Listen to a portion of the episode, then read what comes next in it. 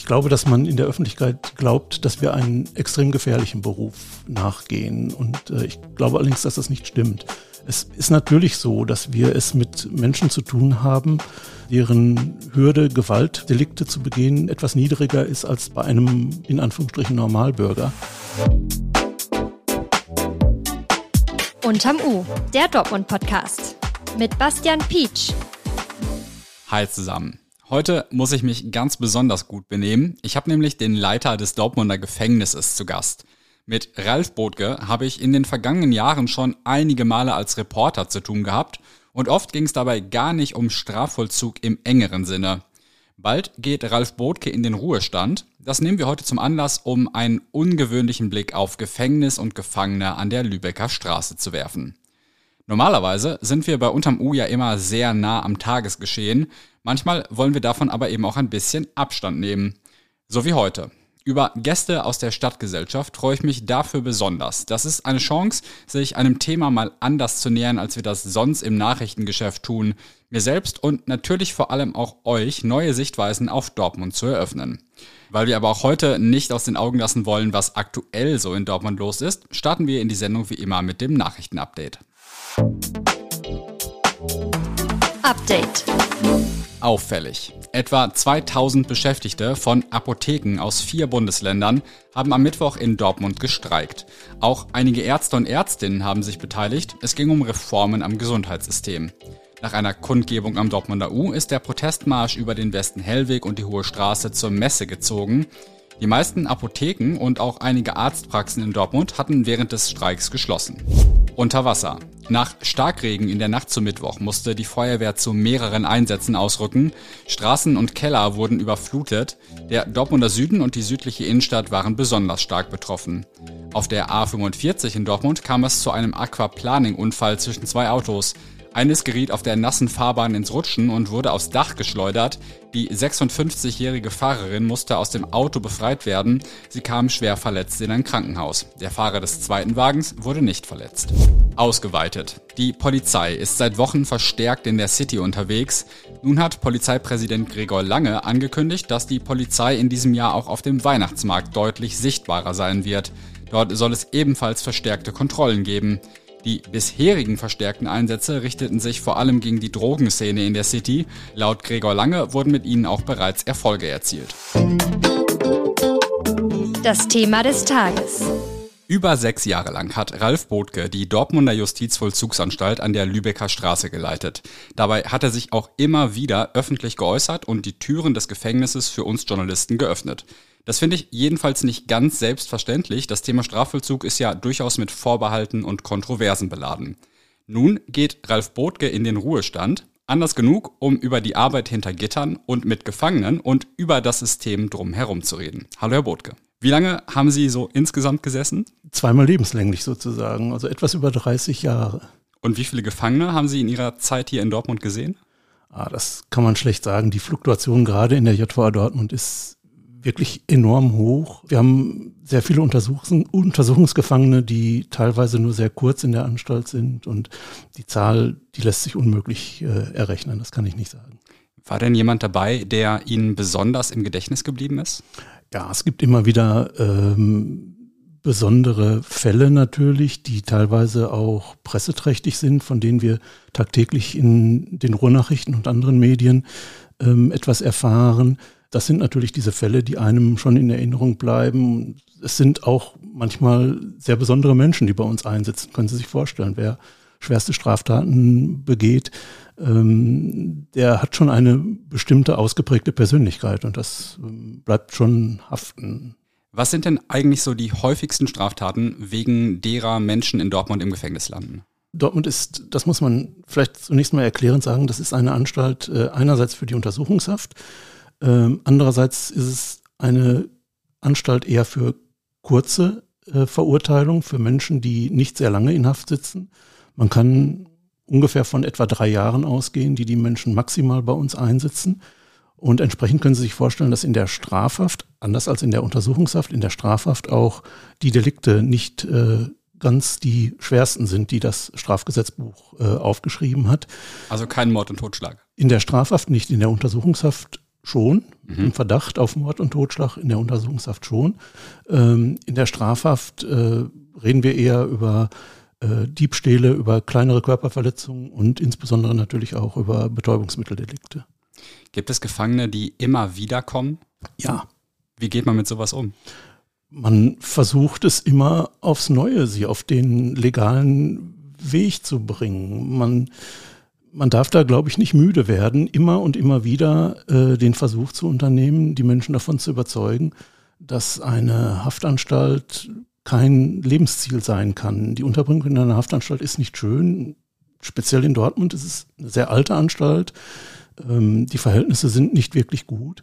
Und ähm, wir versuchen auch bei Menschen, die zum dritten, vierten, fünften Mal einsitzen, immer und immer wieder die zu motivieren, äh, künftig ein Leben ohne Straftaten zu begehen. Das ist auch was, was Sie, wenn wir mal gesprochen haben, immer wieder betont haben, dass Rehabilitation ich würde sagen, eigentlich der wichtigste Zweck von Strafvollzug ist. Glauben Sie, das klappt in Deutschland gut? Also, wenn Sie den Wortlaut des Gesetzes nehmen, ist es sogar der einzige Zweck, äh, jedenfalls der primäre Zweck äh, allemal. Ähm, ich glaube, dass das klappt, ja. Das heißt nicht, dass es in allen Fällen immer klappt und immer gleich gut klappt. Ähm, aber ich glaube, dass wir, dass wir in einem System äh, leben, in einem, in einem Haftsystem leben, wo wir sehr viel investieren in die Arbeit mit den Gefangenen. Und äh, das wäre fatal, wenn ich jetzt nach 30 Jahren zu dem Ergebnis kommen würde, das hat alles nichts gebracht. Das glaube ich auch wirklich nicht. Ich glaube, es funktioniert. Ähm, es funktioniert nur nicht bei jedem Menschen gleichermaßen gut. Glauben Sie, dass es böse Menschen gibt? Äh, ja, natürlich. Das überrascht mich jetzt ein bisschen. Ich habe jetzt gedacht, jetzt kommt eine Antwort, jeder Mensch hat irgendwie einen guten Kern. Das war nicht Ihre Frage. Sie haben gefragt, ob ich glaube, ob es böse Menschen gibt. Es gibt Menschen, die begehen sehr böse Straftaten. Äh, die sind sehr böse mit ihren Mitmenschen, mit ihren Nachbarn, mit ihren Freunden, mit ihren, mit ihren Ehepartnern. Und ähm, das, glaube ich, gibt es. Ich glaube auch, dass jeder dieser Menschen tatsächlich einen guten Kern hat. Aber ich glaube schon, dass es Menschen gibt, die sehr, sehr böse sind. Wir haben ja öfter über die JVA berichtet, ohne dass es einen ganz engen Bezug zum Strafvollzug gab. Zuletzt zum Beispiel, als ein Gast aus Australien in Europa auf Spurensuche nach einem Verwandten war, der von den Nazis hingerichtet wurde. Besonders kurios fand ich eine Sache im Zusammenhang mit einer Sprengung eines Bombenblindgängers am Ostwall. Dafür musste die JVA evakuiert werden und man hat plötzlich festgestellt, dass man das Gebäude nicht von außen abschließen kann. Was mhm. war da los? Vielleicht, wenn ich mir den Satz vorweg erlauben darf, äh, ich habe mich natürlich äh, im Vorfeld dieses Gesprächs gefragt, was wird Herr Pitsch mich fragen? Äh, und dass die Frage sicherlich kommt, was sind so die zwei, drei Highlights in den sechseinhalb Jahren gewesen? Äh, die Evakuierung ist sicherlich eines von den ganz großen, weil sehr ungewöhnlichen Momenten gewesen in diesen sechs Jahren, weil man hat halt einfach in, äh, das ist kein Alltag, eine eine JVA zu evakuieren mit allen Mitarbeitern, mit allen Gefangenen. Wir haben, als wir relativ weit waren mit der Evakuierung, als 90 Prozent der Gefangenen raus waren, äh, da haben wir festgestellt, dass wir die Anstalt nicht abschließen können von außen. Also man kann tatsächlich äh, oder konnte bis dato die Anstalt nicht abschließen. Ähm, und äh, wir haben dann aber glücklicherweise gute Handwerker unter den Bediensteten, die uns dann noch ein Schloss von außen eingebaut haben, sodass tatsächlich auch sichergestellt war, dass in der Zeit der Evakuierung äh, auch niemand in die Anstalt reinkommt. Sehr kritisch geäußert haben sie sich zur sogenannten Ersatzfreiheitsstrafe. Da gehen Menschen, die eine Geldstrafe nicht zahlen können, ersatzweise ins Gefängnis. Warum halten Sie das für schlecht? Ich glaube, dass diese Menschen in einer Haftanstalt nichts verloren haben. Diese Menschen sind nie vor einem Richter gestanden und der hat ihnen gesagt, du musst jetzt in Haft. Dieses Delikt ist so schlimm, dass du büßen musst dafür, resozialisiert werden musst dafür in Haft. Das ist nie geschehen. Und ich glaube, dass diese Menschen in Haft nichts zu suchen haben. Und wenn wir von dem Grundsatz ausgehen, dass unsere Bedienstetenaufgabe in Haft ist, dass wir Menschen resozialisieren, dann können Sie sich vorstellen, dass ein Schwarzfahrer, wenn der dann seine 30 Tage Ersatzfreiheitsstrafe manchmal auch weniger, manchmal 20, manchmal 10 Tage absitzt, dass wir den Menschen in dieser Zeit natürlich nicht resozialisieren können. Wir können ihm sagen, das ist falsch, äh, ohne Ticket mit der Straßenbahn zu fahren, aber er wird in dieser Zeit von uns nicht therapiert, nicht geheilt werden können von, von dieser Straftat. Ähm, das Gegenteil ist der Fall. Dieser Mensch verursacht un unglaublich hohe Verwaltungskosten. Er muss aufgenommen werden. Wir verwenden sehr viel Personal darauf, sein Umfeld darüber zu informieren, dass er in Haft ist. Wir müssen möglicherweise den Wellensittich versorgen, der zu Hause ansonsten verhungern würde, während er seine zehn Tage bei uns absitzt. Er hat Anspruch auf medizinische Leistungen in Haft. All das kostet den Steuerzahler sehr, sehr, sehr viel Geld.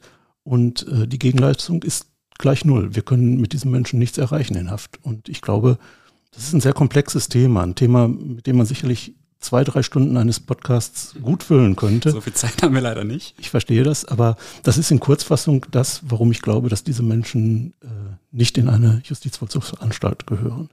Hatten Sie in den Jahren, in denen Sie in Dortmund JVA-Leiter waren, mal irgendwann einen Moment, wo Sie sich unwohl gefühlt haben oder wo es vielleicht sogar gefährlich geworden ist? Nein, äh, das, ich glaube, dass man in der Öffentlichkeit glaubt, dass wir einen extrem gefährlichen Beruf nachgehen. Und äh, ich glaube allerdings, dass das nicht stimmt. Es ist natürlich so, dass wir es mit Menschen zu tun haben, ähm, deren Hürde, Gewaltdelikte zu begehen, mitunter etwas niedriger ist als bei einem in Anführungsstrichen Normalbürger. Ähm, Allerdings glaube ich, dass die Verhältnisse in Haft so sicher sind, dass es äh, extrem selten ist, dass einem in Haft etwas passiert. Das heißt nicht, dass wir nicht gleichwohl auch Fälle haben, wo Gefangene gegen Bedienstete übergriffig werden.